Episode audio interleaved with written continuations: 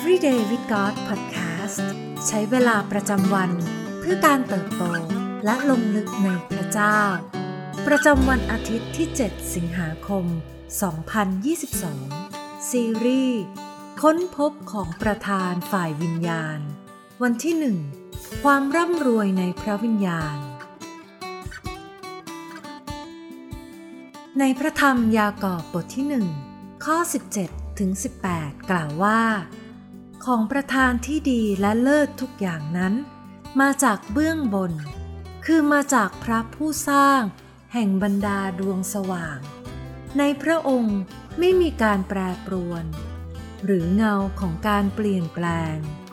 เมื่อตั้งพระทัยแล้ว พระองค์ทรงให้เราบังเกิดด้วยพระวจนะแห่งความจริง เพื่อให้เราเป็นผลิตผลแรกของสิ่งต่างๆ ที่พระองค์ทรงสร้าง ในวันคริสต์มาสที่อบอุ่น ของครอบครัวหนึ่ง คุณตาไม่เปิดกล่องของขวัญของท่าน ในขณะที่คุณป้าแกะกล่องของขวัญจากสามี และพบน้ำหอมราคาแพง ขณะที่คุณน้ามอบของขวัญให้กับหลานๆ เป็นตุ๊กตาตัวน้อย แต่คุณตากลับไม่ได้แกะกล่องของขวัญของท่านเลย และปล่อยกล่องนั้น ไว้ใต้ต้นคริสต์มาส และเมื่อสิ้นสุดคืนนั้นแล้ว ของขวัญก็ถูกเก็บเข้าตู้ไป โดยไม่มีใครรู้ เช่นเดียวกับคุณตาท่านนี้ เราเองก็อาจมีของขวัญที่เก็บซ่อนไว้ โดยไม่ได้เปิดดู และหลายครั้ง เราก็อาจหลงลืมไปแล้ว อาจ ไม่ใช่ของขวัญที่จับต้องได้ในฝ่ายกายภาพ แต่เป็นของขวัญฝ่ายวิญญาณที่พระเจ้าทรงประทานให้แก่เรา ในพระธรรมเอเฟซัสบทที่ 3 ข้อ 14ถึง16 กล่าวว่า เพราะเหตุนี้ ข้าพระเจ้าจึงคุกเข่าต่อพระบิดา บิดาของทุกตระกูลในสวรรค์ก็ดี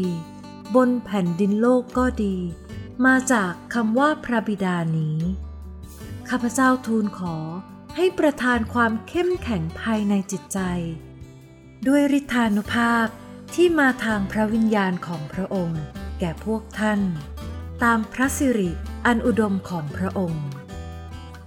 พระเจ้าทรงเก็บความอุดมสมบูรณ์ไว้เพื่อเราแต่ละคนโดยเฉพาะ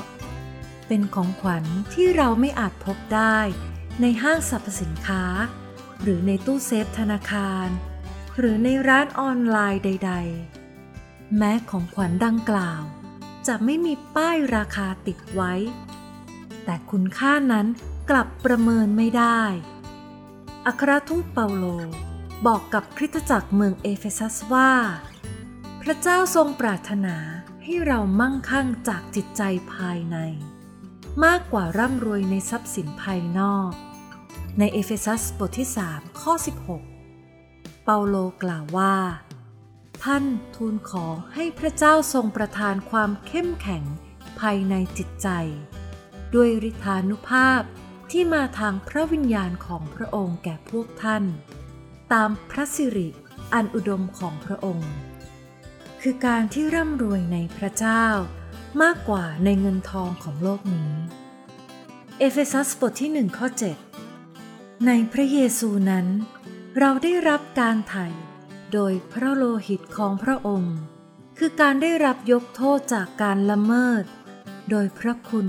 อันอุดมของพระเจ้า สังเกตว่า เปาโล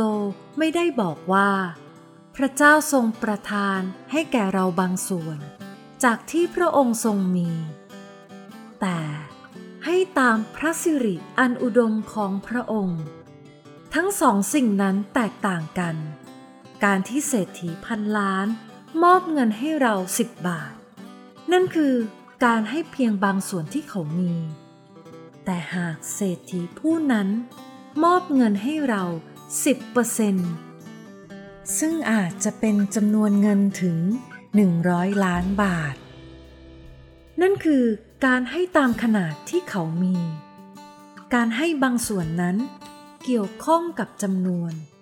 แต่การให้ตามขนาดนั้นหมายถึงสัดส่วน และพระเจ้าทรงปรารถนาจะประทานให้แก่เราตามขนาดความบริบูรณ์ของพระองค์ ของประทานที่พระองค์ทรงสัญญาว่าจะให้กับเรา จึงเป็นเรื่องที่น่าตื่นเต้น และชื่นชมยินดี อย่างที่เราไม่อาจจะจินตนาการได้เลย โรมบทที่ 9 ข้อ 23 ถึง 24 กล่าวว่า เพื่อจะได้ทรงให้ศักดิ์ศรีอันอุดมของพระองค์ ปรากฏแก่บรรดา ผู้ที่เป็นภาชนะแห่งพระเมตตา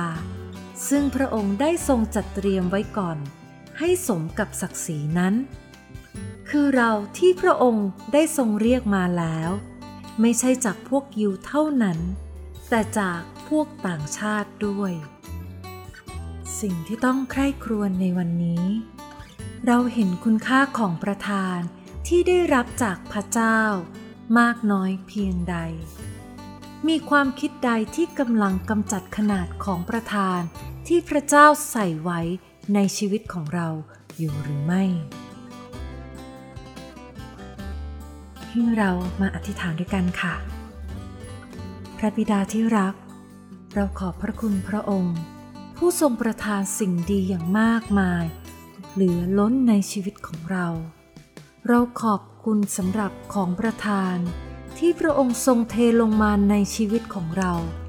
และทรงใช้เราเพื่อพระสิริอันอุดมของพระองค์ ขอทรงให้เราได้เห็นคุณค่า และไม่หลงลืมของประทานที่ทรงใส่ไว้ในชีวิต ให้เราได้ฝึกฝน และได้ใช้ของขวัญเหล่านี้ที่ได้รับจากพระองค์ เพื่อการดีตามพระประสงค์ของพระองค์ เราอธิษฐานในพระนามพระเยซู